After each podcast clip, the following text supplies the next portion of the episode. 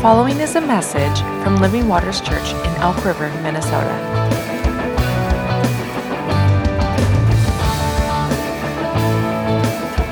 For more information, visit livingwatersmn.org.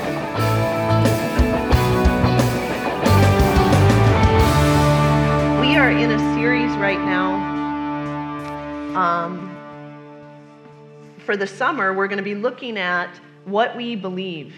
We just felt like this was an important time to really focus on just some key aspects of our faith to kind of set in place and solidify some things about what we believe. When I opened the series, I talked about the importance of that given the fact that we are operating in an increasingly secular society. Whether we like that or not, that's, that's how things have kind of been trending. And I believe that there's actually something really good and amazing about that. And that is, it's going to be really easy to tell the difference between dark and light. And that it gives an opportunity for light to really truly be light. And we need to solidify some of the things that we believe because there's coming a time when it's going to be a bit cross grain for us to walk in that more than we've ever experienced. And we need to know what it is that we stand on. So that's a piece of it. Another piece is that we have a, a unity in the body of Christ that is a key part of how we get to fulfill the Great Commission. It's a key piece. The scripture tells us that it's by the unity that people will know that Jesus is who he said he was. And it's important that we have that unity as the body of Christ. And we are in an increasingly divided state as the church recently. And so we want to know what it is that we're unified around as the body. What are those core things that we unify around uh, during this time when we're seeing kind of a departure from those values around us? We talked in that first week about how what we believe really is connected to our sense of belonging. What we believe is it, it's what allows us to really belong to one another. In this room, we come from all kinds of different walks of life. We have different, different jobs, different families, different nationalities, different, all of those different things. And yet, there's the things that we believe in common allows us to belong to one another. The things that we believe allows us to belong to the Father that we sang about today. It puts us in a place of being family together. And so it's important that we look at those things together. How many of you in your families, you have certain core values around certain things, right? Like whether or not ketchup belongs on a hot dog or whether or not relish or you know you have these these core values of, of what you believe about different things and, and how we how we celebrate things how you know what what the most important things are. And as the family of god we have these core things that we unify around and it's part of how we belong both to him and to one another. The other thing that we talked about was that what we believe inevitably shows up in our behavior. And so sometimes we can, as Christians, we can really focus on trying to modify our behavior. Okay, I'm supposed to act this way, I'm supposed to do this.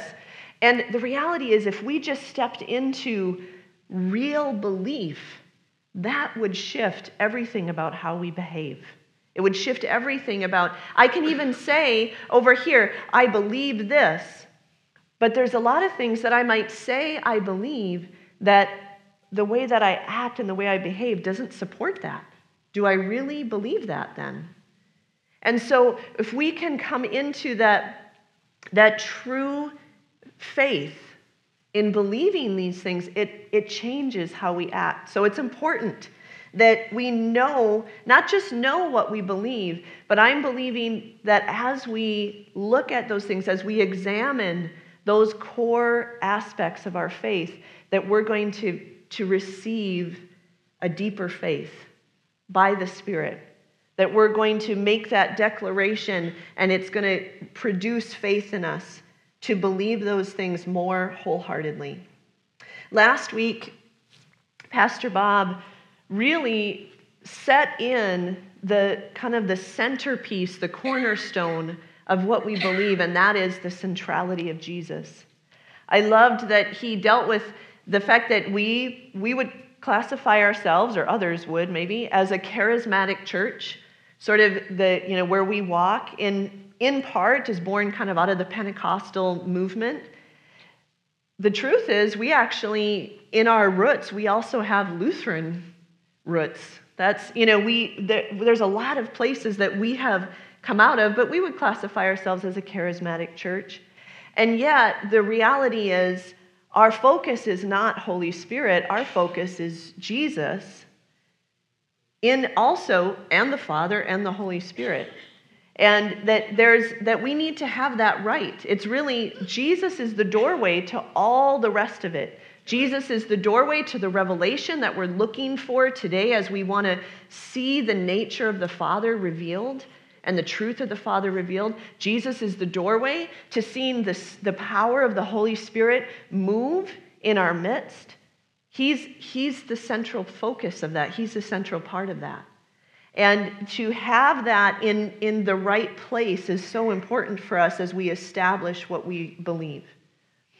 I think it's interesting, it's just working out because we didn't really plan, you know, how, how, what order we're going to talk about topics. We don't even know really what, what topics the Lord wants to highlight as we talk about what we believe. We've just been seeking the Lord on that. Okay, what, what do you want to focus on this week? So last week we focused on who Jesus is, and this week I felt like, yes, because it's Father's Day, but not just because it's Father's Day.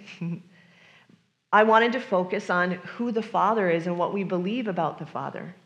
And one of the main reasons is, is because Jesus came to reveal the Father. And so when we put him in that central place, we can't help but see the Father more clearly. I think next week we're going to talk about the Holy Spirit because uh, Jesus asked the Father to give us a gift, and the gift he gave us was the Holy Spirit. And we, obviously, we believe that God is a three part being. We believe that he is three persons in one. We believe that there, there are three distinct aspects of who God is, but that it is one God. And one of the things, as I was kind of considering that today, is I have in the past kind of looked at it as um, the, the three distinct aspects of God are different characteristics that come through these different persons of God the Father, the Son, and the Holy Spirit. And what I realized as I was studying is really they all carry the, the same characteristics. It's more about how it gets presented to us. It's more about how those characteristics interact with us. The Son carries the same characteristics as God because it's all fully God. But how that interacts with us is different. The Father carries the same characteristics, but how that interacts with us is different. And the same is true of the Holy Spirit. It just shifted. It was a little shift, but it shifted how I saw that. Instead of saying, well, the Father is like this, and the Son is like this, and the Holy Spirit is like this, they're all like this, but the way that they interact with us is a little bit different and the way that they present that. So we know that the Son, Jesus, came to reveal the Father. I want to mention we believe that all three aspects are equally important. To be able to interact with the Father is as important as to be able to interact with our Savior, Jesus, and to be able to interact with Holy Spirit. All three are equally important. So I think it's cool as we uh, kind of launch our we believe that we're actually going to, to focus on the personhood of God. I think it's not an accident because what we believe has more to do with our connection to God as a person or as a being than it does about these, these things, this list of things that we believe. Our, I would say that, that our heart is that we would encounter who God is more than we would just know about God. And so, as we talk about Jesus and the Father and the Holy Spirit, my heart is that that becomes the doorway to really stepping into belief into the other things that he brings in, the concepts that he brings into our lives. I love how God is willing to interact with us in different ways so that we can really, really know him. It has been his desire from the beginning to be fully known by us. And so, how amazing he is that he will present himself as Father, he'll present himself as Son, and he'll present himself through Holy Spirit so that we can really know him. He's good to us in that way. What's important too is that for me, when, when I looked at the reality of all of the nature and character of God being represented in each of the three parts, it again brought to me, as we're focusing on what we believe, the Lord continually puts things in front of me that goes, You believe this. And I go, No, no, no, I don't believe that. And he goes, No, you really do. You believe this, and it's not true. And one of the things that he showed me is that I've had this mentality, and I've worked through it a couple different times this mentality that Jesus came to save us from the wrath of the Father. Does that resonate with anybody else, or am I the only one who kind of saw that concept of Jesus comes to protect us from what the Father has to do because of our sin? And as I studied the nature of the Father, both through Jesus and just in His Word, we realized that's not true at all. That what Jesus did was, was the idea of the Father, it was the heart of the Father to be restored and to be reconciled and to be in relationship with us. And we cannot assign to the Father a nature that doesn't match up with the nature that we see demonstrated in Jesus.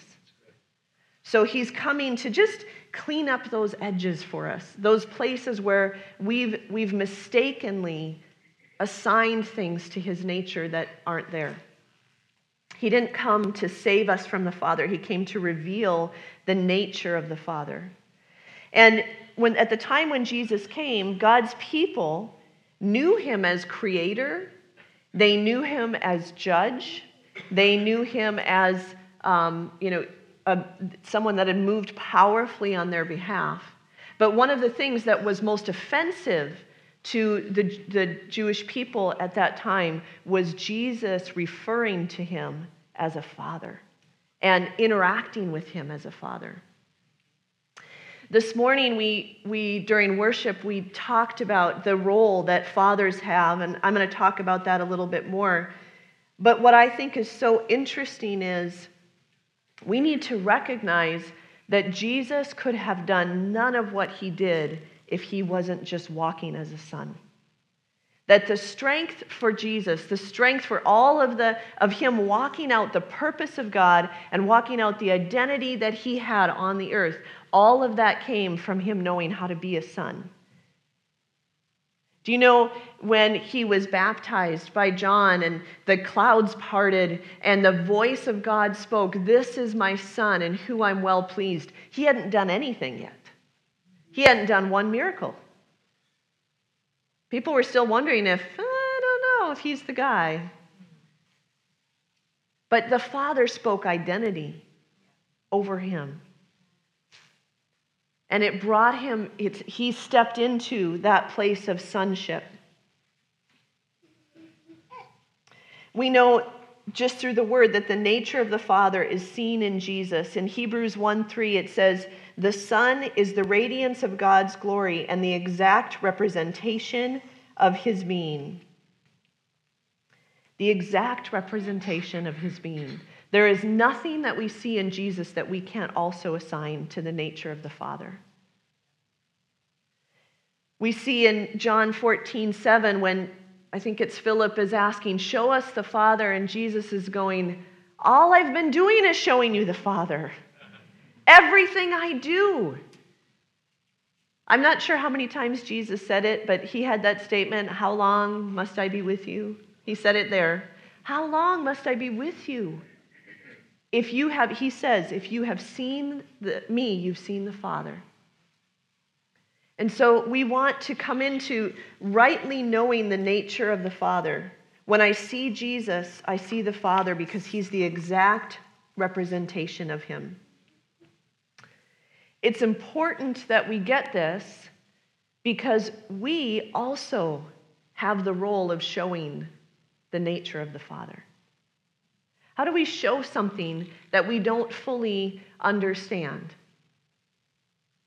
I think that sometimes in the church we can think that people are rejecting God, people out there are rejecting God.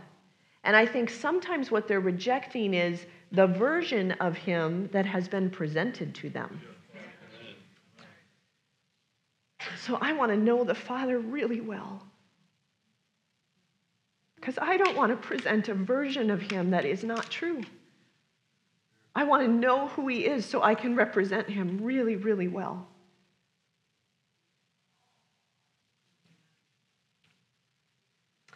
What's awesome is that that's why He sent us the Holy Spirit.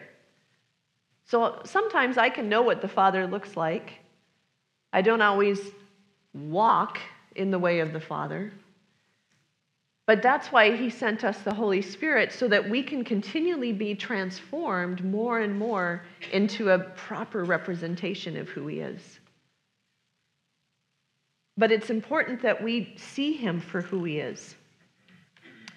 The other thing that Jesus did, so we, we know that he, he came to reveal the Father. But the other thing he did is he makes it possible for us to have an unhindered relationship with the Father. He makes it possible not just to go, oh, that's what the Father's like, but for us to experience who the Father is. And one of the main ways that we experience that is through identity. When Jesus restored the access and relationship to the Father, we were restored to the identity that the Father brings. And that's what I want to focus on today. Again, I just loved what the Lord did during worship because the whole, my message today really culminates to do we have our, are we getting our identity from what the Father says about us? I don't think that it would be uh, I mean, I don't know that anyone would disagree with me that there's an identity crisis going on around us. There is, there is this, whole, this whole issue of identity. People are spinning in that right now. And what people are really asking when they're saying, I'm this, what they're really saying is, I don't know who I am. I don't know who I am. I am not connected to a father that is speaking identity to me and is telling me who I am.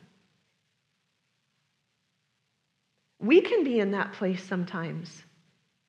We can be in that place where, where we're, we're saying, any, think of any area of your life that you don't particularly like the way that you're showing up. It's probably connected to you're not really sure who you are. If you're struggling with a persistent issue of sin, it's really not about the sin, it's about you don't remember who you are. And there's two things either we don't remember who we are, or we've taken on a completely mistaken identity. We've said somebody has spoken over us, our circumstances, the ways that we've acted, and we've stepped into it and go, oh, this is who I am. And we begin to walk in a mistaken identity. Our job as the body of Christ is to know who we are and to walk in that identity and to know who that person next to you is. and to continually call them into their identity. This is the sad thing to me right now as it relates to fatherlessness in our nation it's really not even so much about the fathers as it is the erosion of identity that has come against men for years and years and years. And I believe that the Lord is changing that. That we need to be ones that, that speak the truth about the importance and the roles of fathers and who they are, even when they're not looking like it. We need to say, But I know who you are. Because we desperately need them to take the role of father and speak identity to the people around them. So we want to reconnect to that today. There's a, a sociological theory on identity. If you've studied sociology at all, sociology is just the science of society. It goes some weird places sometimes, but some of it's actually interesting. How, how many of you know most uh, science in its pure form actually helps us to understand how God's created things? When, when, we're, when we're seeking it in purity, it's, you know, theology is actually the science of God. You know, so sociology in itself it can go some weird places, but there's a, there's a concept from the early 1900s about how identity is formed, and it continues to be kind of the way that, that they look at how identity is formed. And it has to do with how that how we view ourselves, our self-perception, our identity, like, like what we live from, that it grows out of our interpersonal relationships with others. So our identity is less about what we think about ourselves. Our identity grows out of how we imagine we appear to others from the very youngest age. That's what begins to form our identity. So then we imagine how we appear to others, and then we assign judgment to that appearance based on the feedback that we're getting from other people around us. I appear like this to you, and that makes your face go, It's a face my husband doesn't like. It's not a good identity face. And so that's what begins to form our sense of identity. And then we begin to walk out based on that identity. And it can create this cycle because you think this, this is how you judge that, I walk like that, and now I'm perceived as that thing. It's an interesting aspect. So kind of breaking it down, identity is not created by what I think about myself, but it's created by what I think the most important person in my life thinks about me. That begins to form my identity. And then, whatever they think about me, I begin to live like that. This is why God says, You shall have no other gods before me. Do you know what he's really saying there? He's saying, I want to be the most important person in your life because I am the one who gives you identity. I want to assign that to you, and I don't want that to be assigned by anybody else. That's why it's important, not because he just craves all the power and all the. No, because he knows how important it is that he be the most important voice in our lives. He wants to speak the truth. When that happens, when God is the most important person in our life and we're taking feedback from Him and we're forming our identity around that, that's when we're at our healthiest. That's when we're at the place where we can really walk both in our identity and the purpose that He's given us.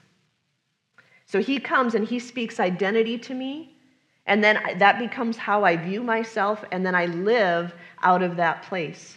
When he's not in the most important place and I allow other things to come in and speak identity, that causes a problem in the way that I walk. And there's all kinds of things. I can be, uh, I have a really good dad. He's preaching at a different church today. But I have a really good dad. But I don't have a perfect dad. God is a perfect father.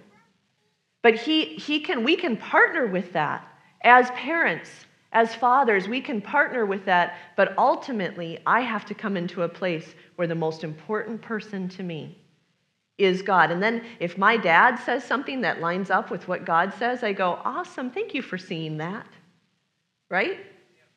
So we want to partner with what God says about ourselves, and we want to partner with what God says as others. As earthly fathers, and this is what, what I think partly what Luke was speaking to today. As earthly fathers, one of the most important roles you have is to reflect the Heavenly Father's heart in speaking identity to your kids. I believe that mothers can speak that, but there is something unique about the Father being able to speak identity because it, it mirrors the nature of the Father and that way that He interacts with us. There's something powerful about, about your, your voice and your words and your kids' lives. In biblical times, uh, a lot of times it came through naming, right? You see in the Bible that, that someone was named something and it meant something specific and they lived from that place of identity that was spoken over them. When we named our kids, um, one of our, our younger kids, one of Brian's roles in the naming was to come up with all the ways that that kid would get teased if we gave them that name. They can be very, very grateful for that. I had all kinds of names that meant all kinds of really cool things. But he, he, I'd be like, okay, here's a name. There, you can't possibly come up with anything for this. And like instantly, he'd come up with, okay, well, then they're going to say this and this, and they're going to, a little rhymy thing, and it's going to be like this. And, and I go, how do you come up with this? Did you, were you a bully? Or did you have a bully? I don't know. One, one of the two. But, but it's important beyond how people are going to get teased that, that names have meaning. He vetoed several names, which was probably good and, and wise. But that's because one of the main roles of fathers is to come and speak identity. The identity crisis going on in society right now is connected to fatherlessness. It's connected to not having A, men in their lives that are speaking identity to them, but B, not being connected to the voice of the Father. And so when we see people walking out a, a, an identity, what I want to do, instead of calling that and go, oh, yeah, they're this, and making t shirts about it and putting memes on Facebook about it, I want to say, oh, I know who they really are. The church needs to be a place full of fathers that are speaking identity, Amen. even over people that aren't acting like the identity that we know that they are. When a father is removed from the environment, we see there's all kinds of connection to all the things and to suicide, to runaways, to drug abuse. All of those things are quantified based on fatherlessness. Because there's something so important about speaking identity. Here's the thing though we can't speak identity if we're not secure in our identity. Right? For those of you that, that either didn't have a father in your life or did, but, but they didn't speak identity into you, probably it's because they didn't know who they were. They weren't secure in their identity.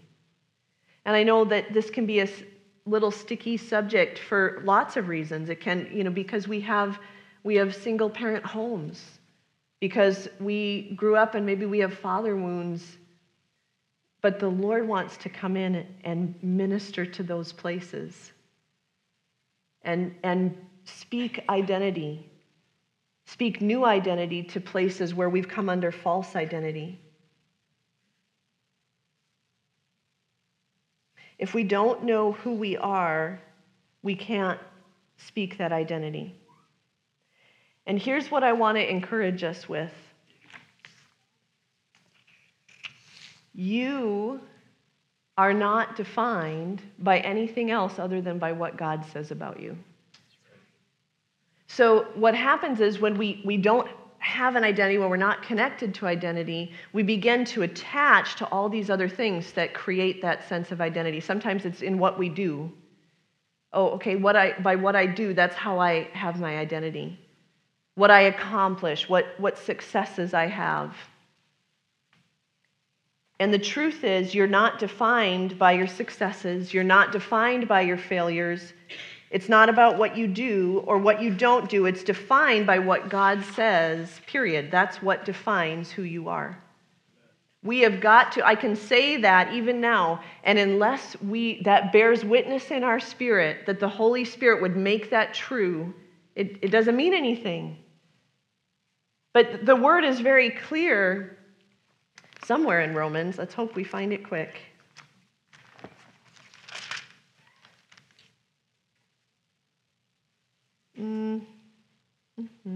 Romans 8:16. The Spirit himself bears witness with our spirit that we are children of God. Yes. The Spirit himself bears witness with our spirit. I'm believing today that as we uh, as we talk about this, as we say what we believe about the goodness of the Father and what He says about us, that it's going to bear witness with your spirit, that it bypasses all of the things in your mind that say, yeah, but that's not true about me. It's the Holy Spirit that bears witness. I believe that's what was happening during worship today. The Spirit was bearing witness with our spirit that we are enough, that we are who our Father says we are.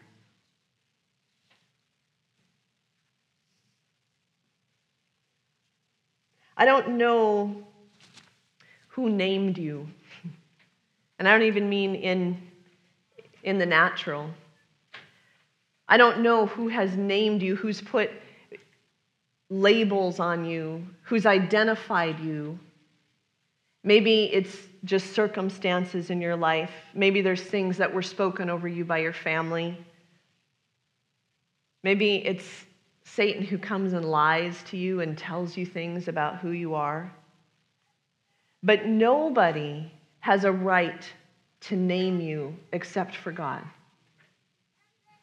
Nobody else created you. Nobody else formed you and already knew who you would be and what your purpose would be. And this morning, I want us to allow God to name us. God alone can name you. Our our community of faith can partner in that. Our family can partner in that. Fathers, you can partner in that, in naming your kids. But what I want for you today is that you would become really secure in how He's named you as a son. We see multiple times in the Word where God changes somebody's name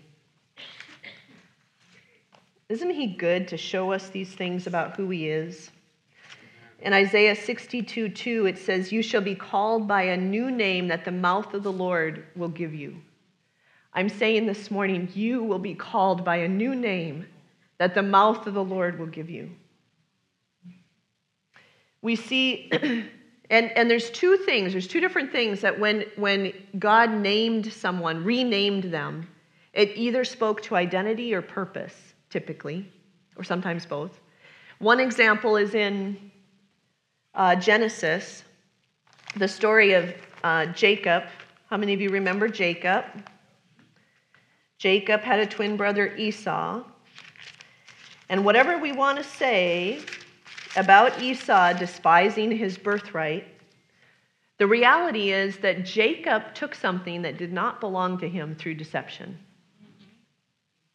Sometimes we focus on how Esau despised the birthright, and not sure why we do that. But Jacob took something that didn't belong to him by deception. And you know what's interesting is his name means supplanter or deceiver. Jacob, that's what that meant. Then we see later in Jacob's life that he was deceived. Imagine that.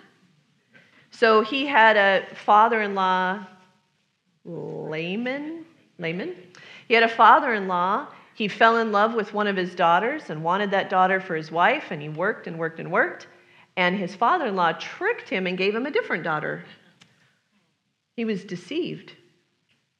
And what I love is what God does with that. He gave Jacob a new name. So we see in Genesis 32, why don't we talk more about Jacob?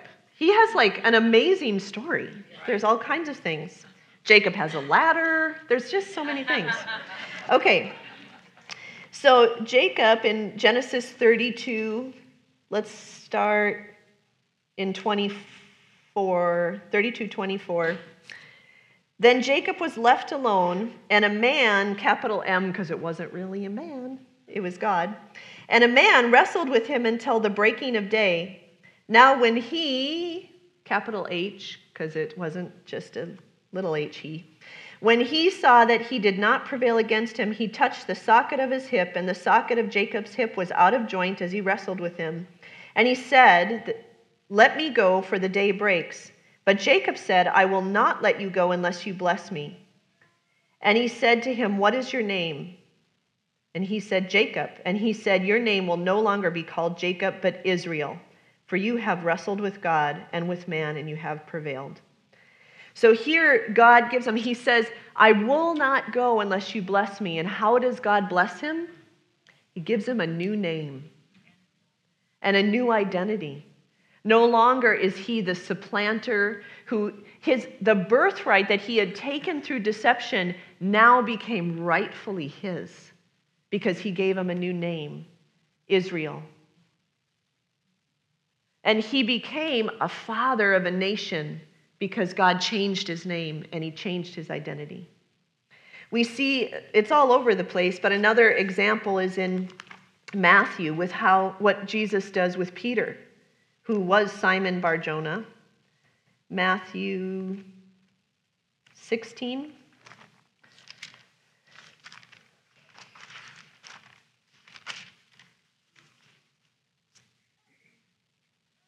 So, this is where Jesus says, Well, who do you say that I am? And Simon answers and says, You are Christ, the Son of the living God. In verse 17 of chapter 16 of Matthew.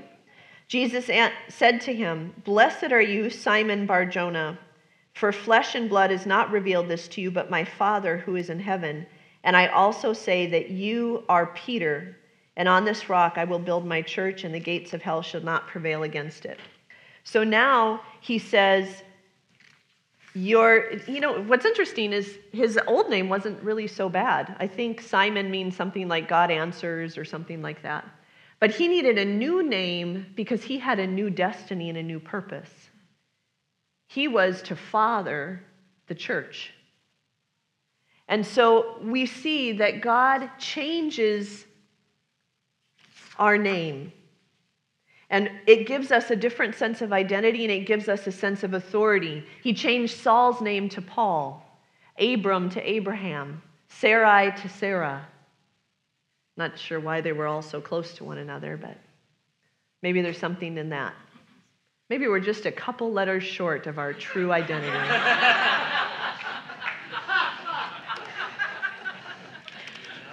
and now we know, yeah. The mystery of the Bible revealed. But here's what's true when He changes our name, what comes with it is an ability and an authority to bless and name others. When he changes our name, we now come into an environment and we bring blessing and strength and identity to others. So, as we close, I just want us to take a minute.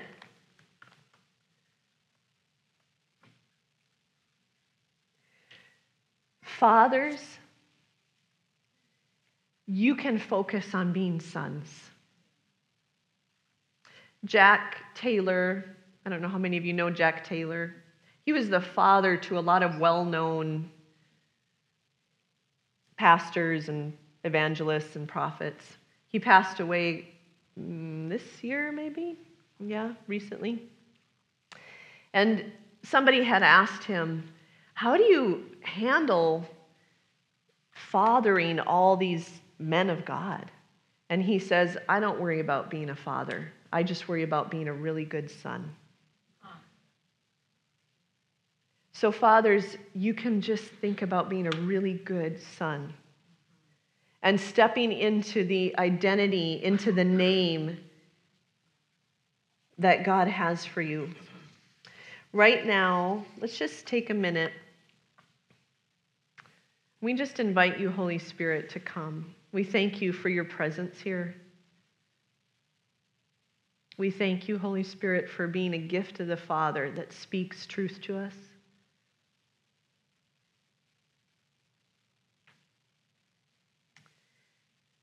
Just ask you for, for all of us. Ask Holy Spirit to bring to mind a name that He wants to have you throw away today. Some kind of label, an identity that you have found in something other than the most important voice in your life. Just let him bring that to mind.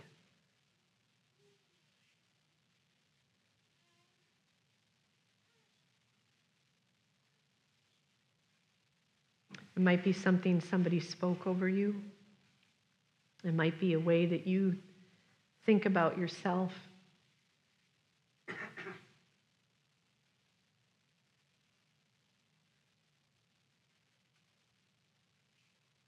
And the Father comes today and he says, You are no longer called that. That is not who you are.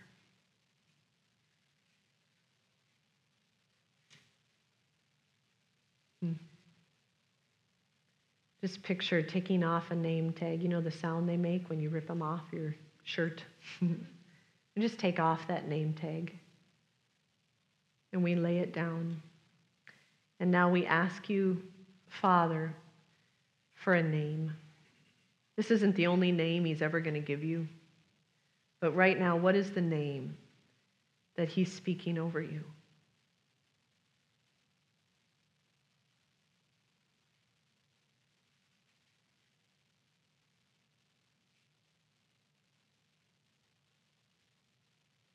Hmm.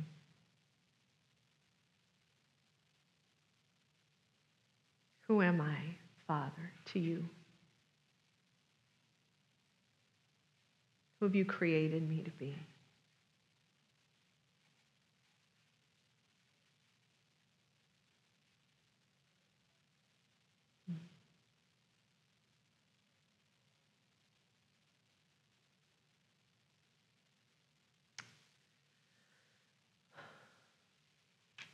Holy Spirit, I just thank you for your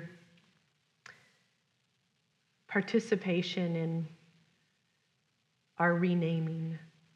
I pray that you would continue throughout this week to speak identity over each one of us, that you would bring to mind other places, other identities that we've picked up, other names that we've taken on,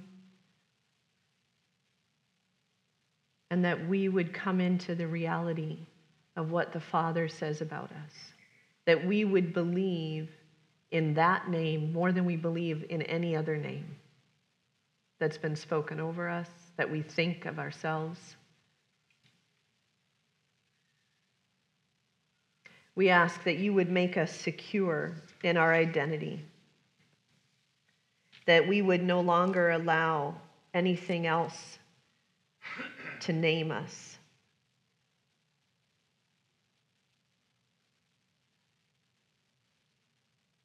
Father, we ask that your voice would be the most important voice to us.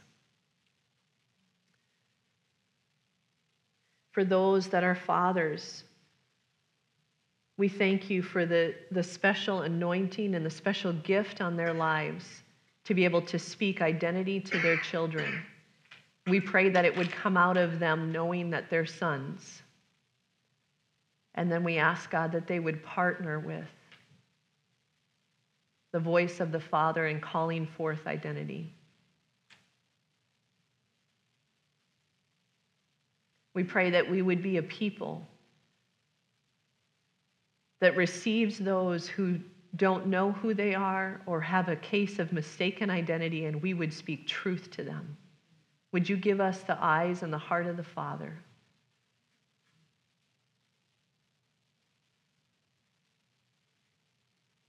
Hmm.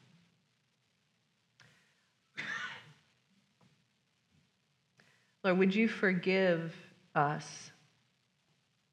Well, I'll just say me, because maybe it doesn't apply to you. Would you forgive me for times when I have not spoken identity over my husband or over other men in, our, in my life? God, we want to speak the truth of who they are.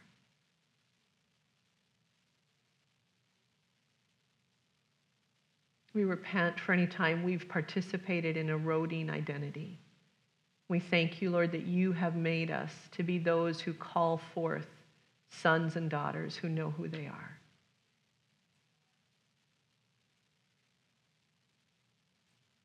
Hmm. We thank you that you are a good, good Father, that your ways are perfect, that you love us completely. In Jesus' name, amen. Thank you for listening to this week's message.